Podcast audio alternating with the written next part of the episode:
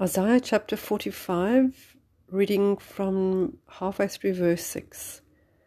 I am the Lord, and there is no other. I form the light and create darkness. I bring prosperity and create disaster. I, the Lord, do all these things. How does that make you feel when God says He creates disaster? Now, I just want to skim over that and sort of pretend it wasn't written because it doesn't make me feel comfortable at all. But we've got to have a look at the character of God, and He's all about righteousness and goodness and bringing people back to Himself. He doesn't want anybody to perish, but that all will call on His name and receive salvation. And if disaster is a means of bringing people to Him for their ultimate good and for everlasting life, then that is what He must do, and that is what He has done in the past. As hard as it is to get our heads around this loving, faithful God who cares for us and nurtures us, sometimes bad things need to happen in order for us to come back to Him. That is the only reason that He will do this. It's for His glory in the end and for our good in the end, and to bring people to their knees and to repentance so that they will receive eternal life. There's no negative, hard punishment aspect to God that doesn't have a good outcome. It's not just for vindication and for vengeance and retribution it's for our good in the end. Yes, he does punish.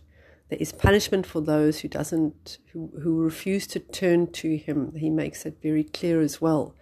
But he gives us a chance to turn to him and repent and to change. That we have many warnings in the scriptures that we need to live a life that honors him, but firstly to receive Christ and to follow in his footsteps.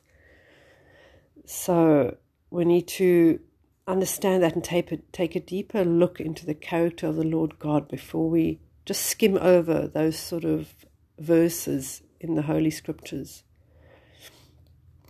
Verse 8 You heavens above, rain down my righteousness. Let the clouds shower it down. Let the earth open wide. Let salvation spring up. Let righteousness flourish with it. I, the Lord, have created it. And I think that's just a beautiful picture of goodness and righteousness and this, this new life coming into abundance on the earth. Salvation and righteousness mixed up because they go hand in hand. There can be no salvation without righteousness. And so God sometimes uses calamity to bring us back to Him.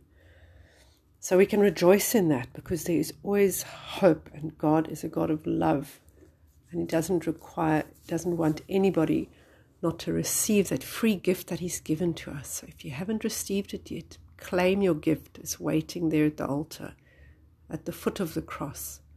A free gift for you to claim. Call on His name with gladness and with rejoicing. And when you do that, the angels are rejoicing in heaven. God only wants what's good for you. I just want to end with this, just reading a little bit further down in the scriptures. Verse 22 Turn to me and be saved, all you ends of the earth, for I am God and there is no other. Heavenly Father, we just thank you for your word and we recognize your kingship and your authority over us, but your loving embrace as well. Father, help us to recognize when calamity is around us, Lord, that often it's for our own good. It's not um, just a meanness that you have, but it's always for a good purpose in the end.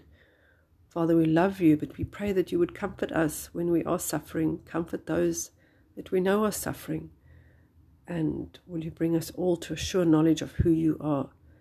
Help us to rejoice daily with gratitude in you. In Jesus' name, Amen.